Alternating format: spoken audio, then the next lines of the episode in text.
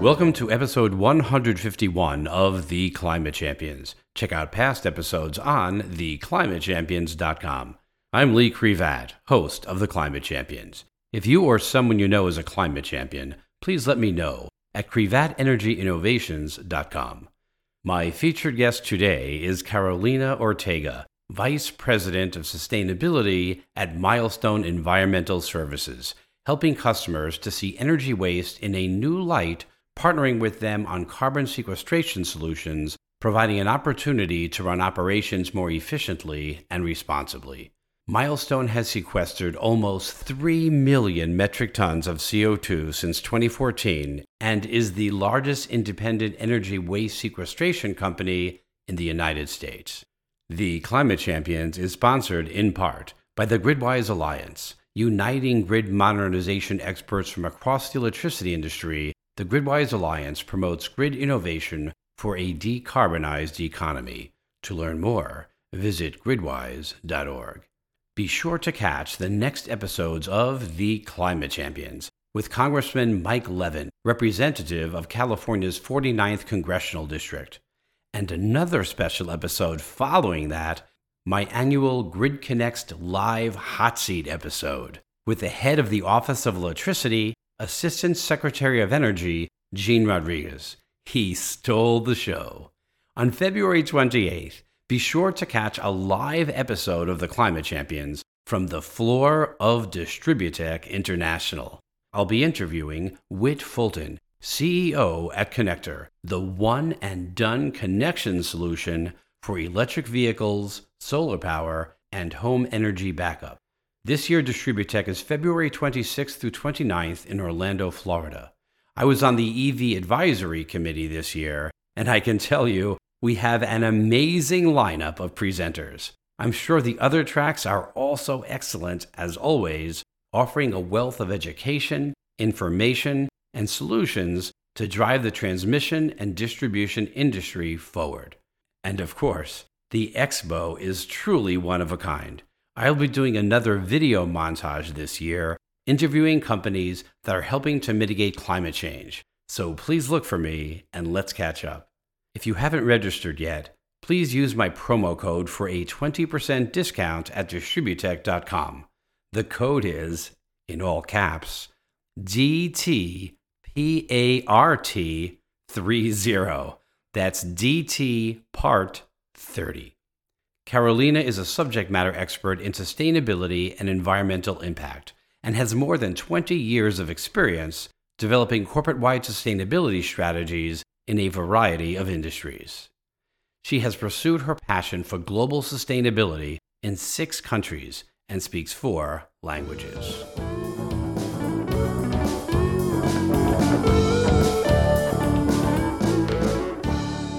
Welcome to the Climate Champions. I'm Lee Krevat, and I'm here with Carolina Ortega, Vice President of Sustainability at Milestone Environmental Services. Carolina, welcome to the Climate Champions. Thank you, Lee. It's a pleasure to be here with you today. Thank you so much for the invitation. I'm really excited to talk to you. I have used the term carbon sequestration many a time, hundreds of times, but I have never had somebody that is an expert in it on my podcast. So thank you. You're welcome. I'm excited to talk to you and all your listeners about it and share some of my knowledge. I am more of a sustainability expert, so I can tell you a lot about how carbon sequestration helps climate change.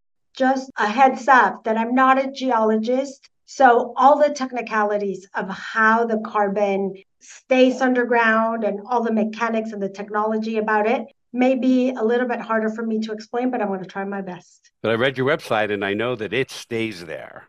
It stays there for sure, forever.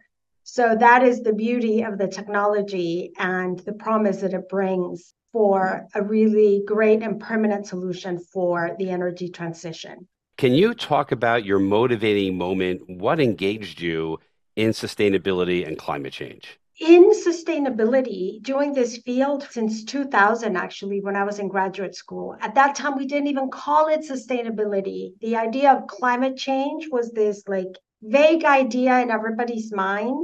And I just had the privilege of going to graduate school with some really great professors that made me understand the importance of company or corporate action to address important social and environmental issues that the world was facing.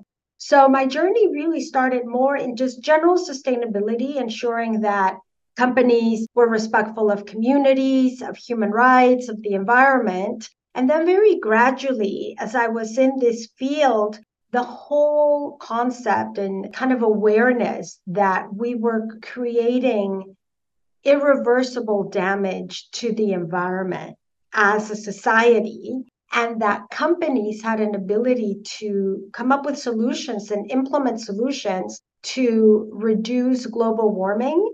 That's when, for me, it was kind of a very gradual and natural transition, but it was also like a call to action, a personal call to action, right? I was in oil and gas already. So I was working for a large, well, mid sized oil and gas company. We got a lot of questions from shareholders about what we were doing about climate change. And at that time, you know, to be honest, a lot of the executives of that company that doesn't exist anymore today were a little bit skeptical about climate change.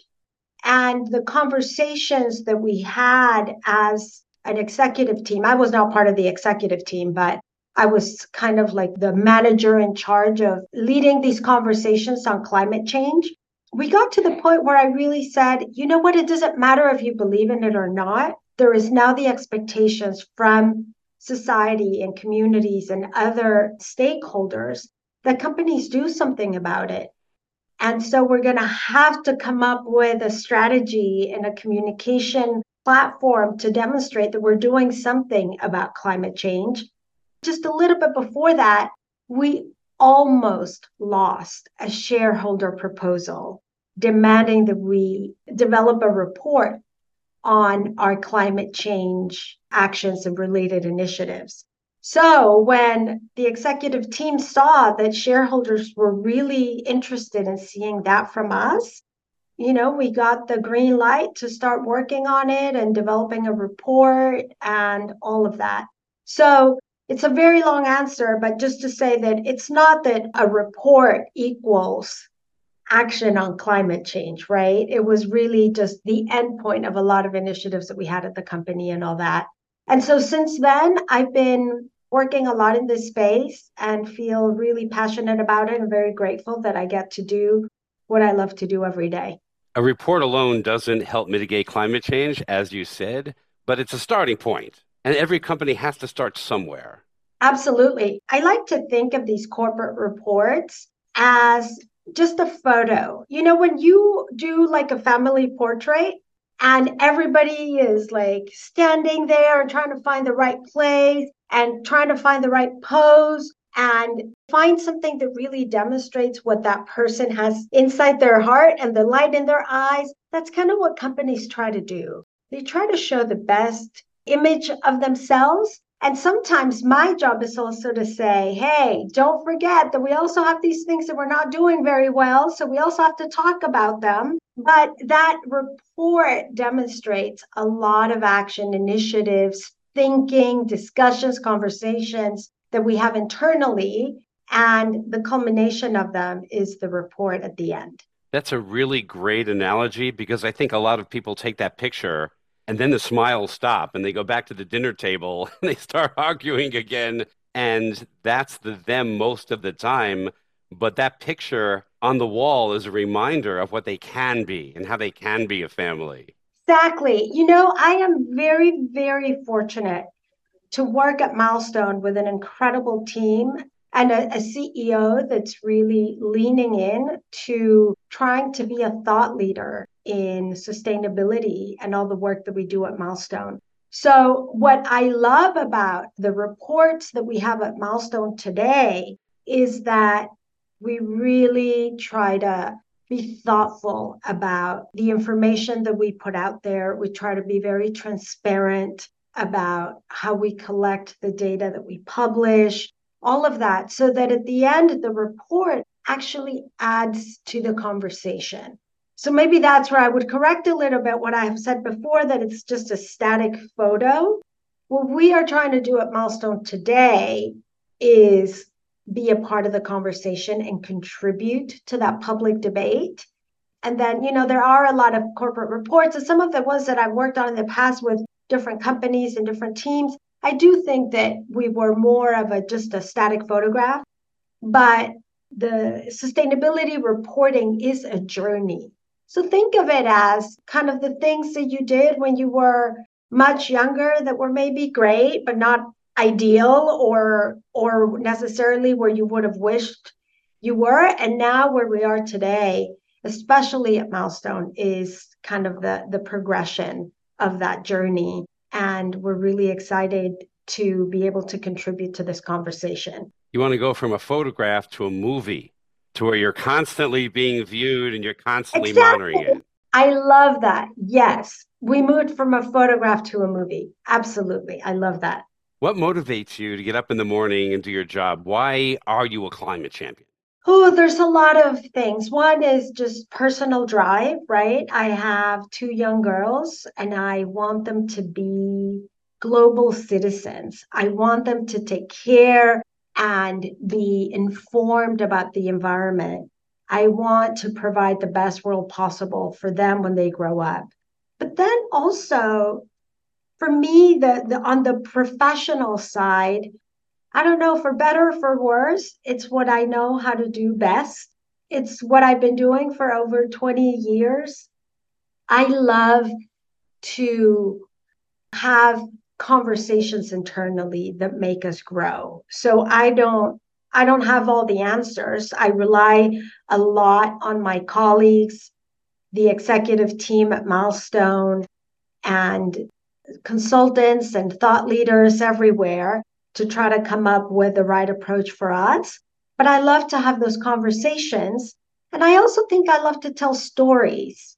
And it's not about, so here we are again with the movie theme, but I do like to tell stories and I like to tell the story of how a company like ours is working really, really hard to improve the way that fossil fuels and oil and gas is brought to enable and energize our world.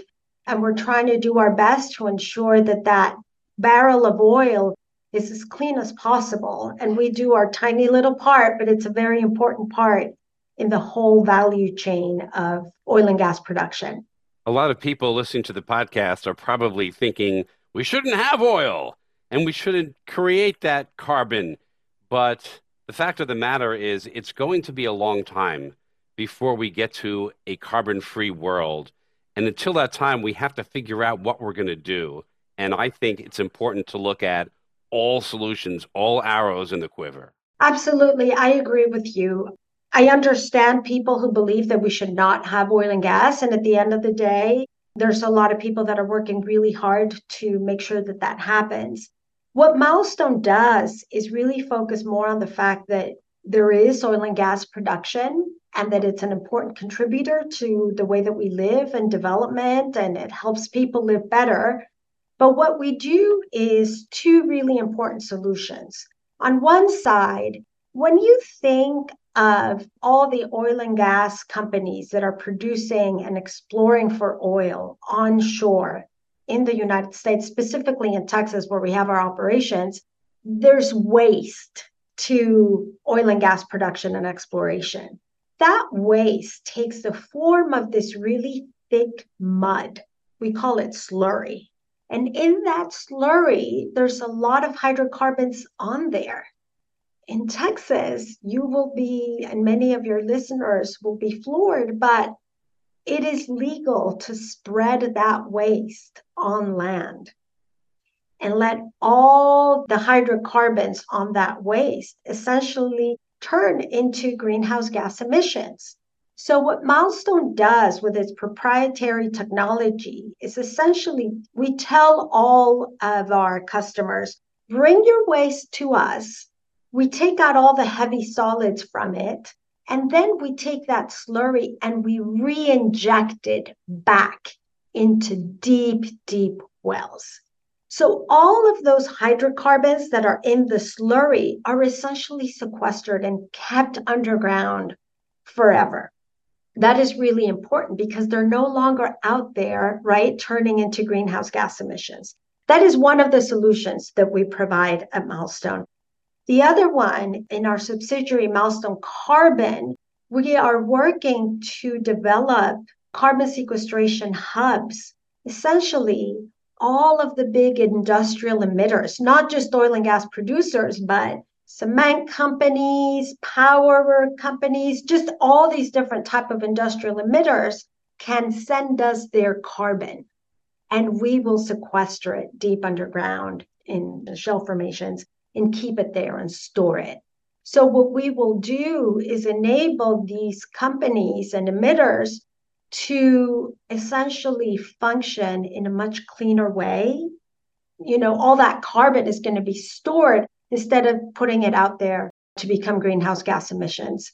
Those are the two solutions that we provide. Our motto is we clean up energy if there's an opportunity for us to continue to have energy from oil and gas, we're just ensuring that it's d- done in a clean and responsible way. And that's what we do. And we're really proud of it. One way I'm imagining that you could sequester that carbon is to do it at the site where it's happening. But I don't know that every place would have a site like that. The other would mean you have to transport the carbon to a site that you have, a central site. How is that done? How is that transported? It's transported in pipelines. And there's a lot of community concern on the safety of these pipelines. There are people that believe that they could explode or that they could leak, but they are actually the safest way to transport. These pipelines essentially have been refined, and the technology behind them makes them a transportation method that is the safest one around. We've heard of trains derailing with toxic waste. We wouldn't want to do that, right? So, the beauty of the projects that Milestone wants to bring online is that they are relatively small in scale, meaning we will be in areas surrounded by industrial emitters so that we're not talking about hundreds of miles of pipeline. We're talking about tens of miles of pipeline. And we build it so that all of the emitters can send us their carbon and then we store it and sequester it. I'm really excited to hear that answer because I was afraid that it was maybe trucked or something, and it seemed to me it would produce a whole bunch of carbon in the transportation. And these are actually like opposite the pipelines that people normally think about, which are bringing in fuel of some type. This is actually taking out the waste. It's like the part of your plumbing at home that takes it out. Yeah. So it seems like these pipes are less likely to leak. Is that correct? Yes, it's correct. They're incredibly safe. The amount of due diligence, planning, and monitoring that takes place. So before they're built, while they're built, and after they're built is of the highest, highest level. First of all, you wouldn't be able to get a permit to build it if you didn't plan it well. But then all the regulatory requirements are such that companies also have to monitor the performance of these pipelines and the wells to make sure that the carbon stays in, right? You know, despite how large the challenge of climate change is today, we are also lucky that we are at a level of technology development and innovation that is allowing us to find great long term solutions for all of this. At Milestone, we have the strongest and utmost commitment to keep people safe, right? And to make sure that the carbon that we store stays in place. And while we're transporting it in pipelines, that it is of the highest safety standards available and that go way above and beyond regulatory requirements as well.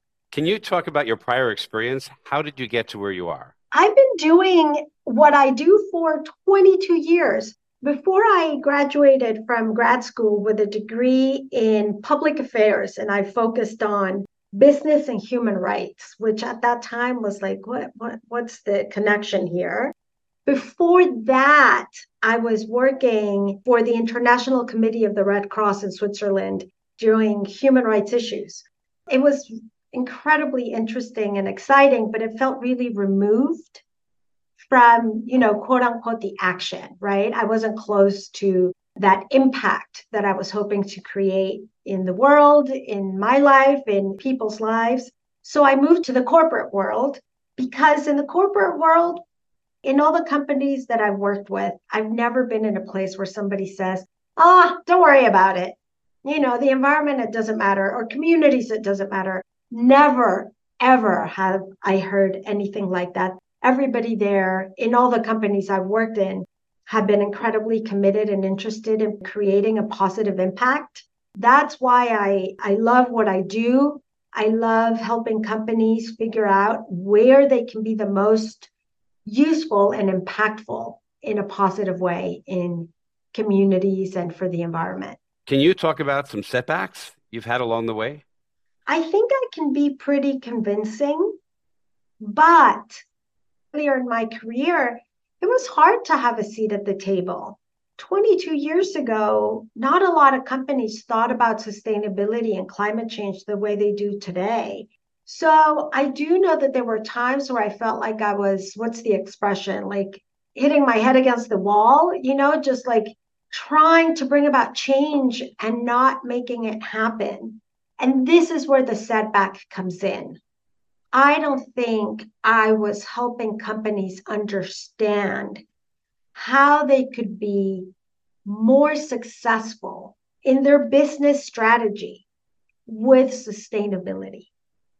The difference there is, I kept talking about it is our duty to do things, it is our duty to do well. But at the end of the day, in the United States and the Western world, and in most parts of the world, you want companies to make a profit and be successful because when they do that, they continue to bring about goods and services that we all need. So I think this setback was how long it took me to understand that if a company doesn't see how sustainability creates or protects value, then it's not an important business proposition. And so that is what I do today. I try to demonstrate that sustainability makes us a better company and how, and all the beneficiaries of that value that we create. So that is one of the biggest setbacks. I'm glad that eventually I feel like I've come to a point where I can talk about value creation in a much better way and, and bring about action in companies.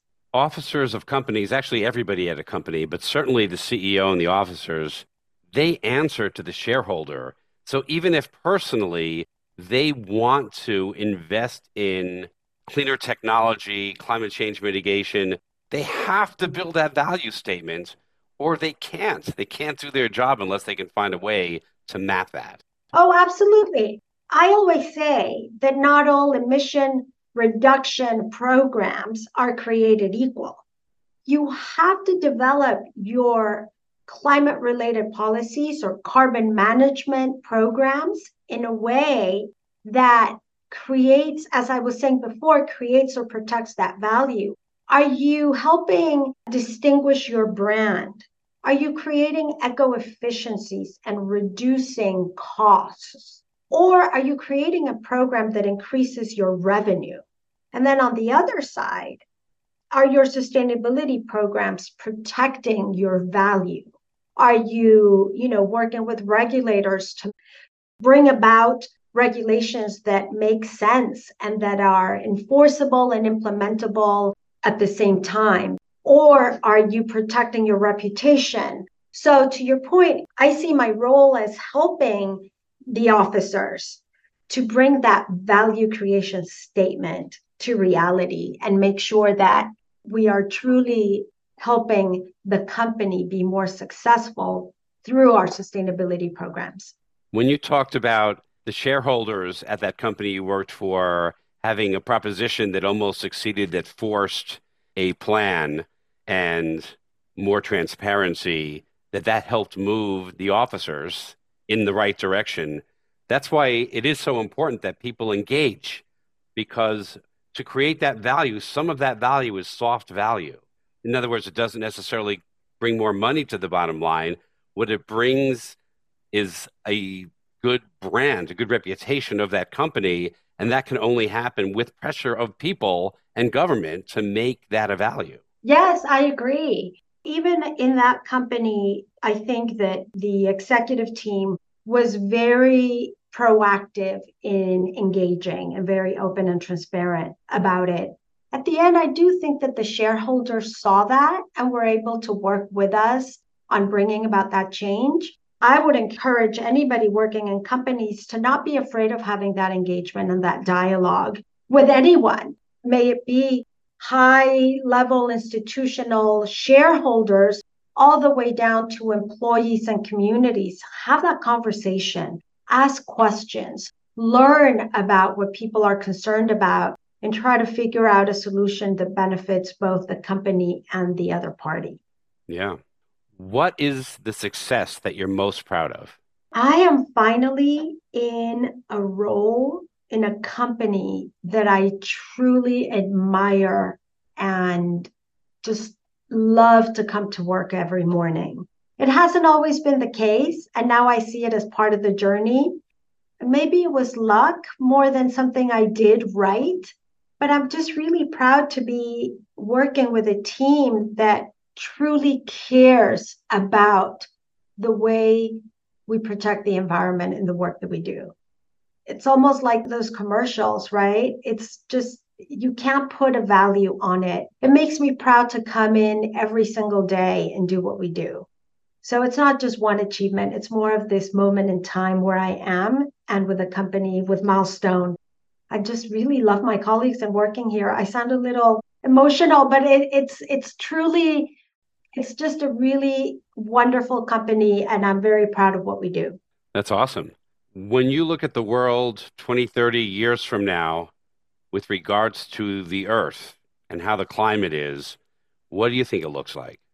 Ooh, I hope it looks better than it is today. I hope that there's a lot more awareness from consumers on their purchasing power buy the things, the clothes, the food, the power for your house that you know is being produced responsibly. So I would love to see that. I would love to see a lot more environmental stewardship from companies, making sure that the way that they do their business leaves the environment in even better shape than they found it when they got there. I would love to see children. I mean, I know that the younger generation is very active and a big advocate of protecting the environment and climate change and moving towards an energy transition. But I would love to see that advocacy just improving, right? And increasing. However, that's all my hopes. I do see that we are behind the objectives of the Paris Agreement to limit climate change to 1.5 or 2 degrees. So I hope that it's a big wake up call for everybody to try to, to limit global warming so that we stay safe, that the biodiversity that we enjoy today continues and even reverses in the decline that we've seen. But we do all need, all companies, all industries, all countries, and all citizens need to really be active and, and do something about it. Yeah, I love that. All arrows in the quiver and all technologies. Exactly. The technologies. I forgot to add that, but you're absolutely right. And all technologies. Yes. What advice do you have for people that want to help mitigate climate change? The advice I have, and I mentioned it a little while ago, is be aware of where you put your money. Make sure that the jeans that you're wearing are produced by a company that is interested in, in being more responsible about producing jeans. They are some of the most toxic apparel produced, right? So make sure that you buy responsible jeans. Make sure that when you buy groceries in the grocery store, that you're trying to buy, I know that they're more expensive, but that you're trying to buy organic or responsibly produced fruits and vegetables that protect the, the earth. Make sure that if you buy gasoline, that you buy gasoline from a producer that is being responsible about it. Make sure that you are careful with your water. Don't throw away the medications that you're not using anymore. Don't throw them down the toilet. Make sure you go and put them somewhere where they're responsibly managed at the end of, of the life cycle. So just try to ask yourself where your impact is in your day to day life and try to make a change, a positive change in that. And I do think that one plus one plus one adds to a lot of actions and eventually change. So that's what I would tell people.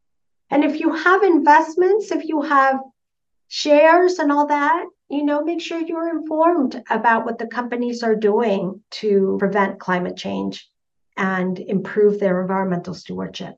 It's interesting that you bring up gasoline. I don't really use it very much anymore. I drive electric, so does my wife. But I remember for two cents, I would choose a different gasoline. And it seems like two cents isn't worth hurting the environment. And I think most people would agree they would pay a couple of pennies more to go with somebody that really was trying to help more than hurt. Absolutely. Absolutely. It's the same with your clothes. You know, there's some of the producers of apparel are not responsible about how the dyes that they use, the chemicals, all of that are not good for the environment. So sometimes spending $5 more in a shirt goes a long way than just buying something that you know is all about what they call fast fashion, right? And it's not necessarily produced well, or it's produced by women in Bangladesh making less than a living wage, or by children, or a rug by children in some other part of the world, right? So just be informed about your choices and make sure that you you think about where your money goes. It's amazing that you're bringing up fast fashion because a couple of months ago I interviewed Christian Hansen, who is CEO of a company called Slow Jeans, and I had him on the podcast. And he talks about everything you just talked about and how he is trying to correct every part of that cycle in a cleaner, more environmentally friendly way. Absolutely. That is so important. I think of all of the private schools that make the children wear uniforms. And sometimes they have the formal uniform and the casual uniform and the picture day uniform. And I keep asking, where is all that clothes going? The best case scenario is it's their hand me downs for several generations. Why are we buying all this clothes for our kids? I have a preteen who is starting to love fashion, and I do try to make her aware of where we buy our clothes. And I say, Do you want to wear something that was made by somebody who could barely feed their family at the end of that week? And I can tell you, Lee, that she has changed her mind on the apparel that we buy based on that question. Well, you and your daughter should listen to the Christian Hansen episode. I will. I'm excited about it. Yes, absolutely, I will. Yeah, he also has dozens of sizes so that you can measure yourself and it's almost like custom made because it's so fine a measurement that he delivers to. So I think it's pretty exciting. That is great. I will listen to it and I'm going to make my daughter listen my my two daughters listen to it as well. Do you have any questions for me? I would love to hear from all the people that you've talked to. What gives you the most hope? Like what is something that you've heard that makes you feel like oh, we're going to be okay in this climate change challenged world. Well, whether I think we're going to be okay or not is largely dependent on the most recent conversations that I've had. Mm. Now, talking to you, I feel pretty good. Oh, good. But often I don't feel so good. But I would answer that by saying it's really everybody that I've talked to. And I'm not using that to avoid the question. And it just goes on and on the number of topics, the people, the depth, the size of those companies and how they're growing, the fact that so many people care and so many people are dedicating their lives or a nice hunk of their lives to this issue gives me hope that we could somehow turn this around. I will say on the opposite side, all the weather events that we're having and the records that we're setting on temperature are eating away at that hope. I do think it is a race, and we're definitely going to lose the race in some way. There are going to be more and more events that are really bad. Mm-hmm. My hope is that long term we can win it. I agree with you. Those weather events do concern me. And, you know, all I can think, maybe it's a bad analogy, but it's like we keep putting our finger in the socket. And one day we're going to get elect- electrocuted and we're going to learn our lesson. So hopefully it's not something that causes loss of life or anything, but we do have to be made aware that this is an alarm. This is an urgent call for action, and we all have to do our part. And there are communities in the United States and across the world that would say there already has been tremendous loss of life in their communities. So for them, the electrocution has happened. Yeah. And it's somewhat shocking that those haven't been enough to wake up everybody as to the problem. But I guess it has to happen to you or very close to you for you to really wake up for some people. Yes, I agree. I mean, look at the HIV pandemic. I do think that people became very aware that we were in a dangerous path of massive loss of life. And somehow pharmaceuticals rose to the occasion and came up with medication. People became aware of how they could protect themselves. Countries made medications widely available. Companies changed their, their policies as well to protect their employees. And so now HIV AIDS is an important and critical illness, but I feel like we dodged the bullet. That's a good example of how society can can reverse going down down a horrible cliff. I was going to give a counterexample and talk about how many people didn't get the COVID vaccine or wear masks to help their fellow humans. But without getting political, it did help because a lot of people did get those vaccines. A lot of people wore masks when they needed to.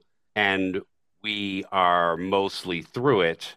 There were a lot of casualties, but it could have been a lot worse. Yes, I agree. I agree. So I think that, you know, we we still have a big heart, all of us and we do care about our neighbors and our families. And so hopefully we'll all collectively move the needle in the right direction. I really hope you're right. Is there anything else that you want to say?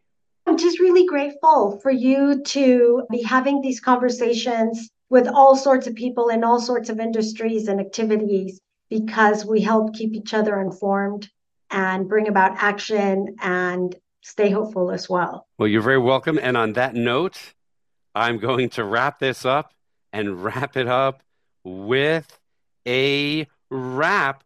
from an early age, real change you were recording. And that's why, with some companies, you have to start with reporting. With regards to climate change, you want people to invest. You have two girls, and you want them to live in a world that is best it's legal to spread this stuff, so we have to act in a hurry. You have technology to get rid of slurry about carbon transportation. Some people want to gripe, but you make it safe because you use a well regulated pipe. You want a more sustainable and an environment that is greener. Thank you so much, Carolina. Oh my goodness, I love that. Thank you so much, Lee. That was brilliant. I loved it. Thank you so much. You've made my day.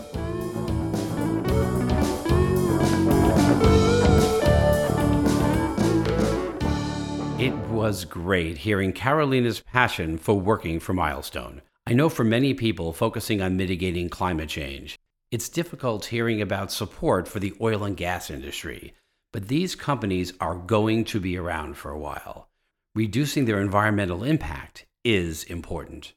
If you have comments or questions about the podcast, visit my website at krevatenergyinnovations.com and drop me an email. I would love to hear from you.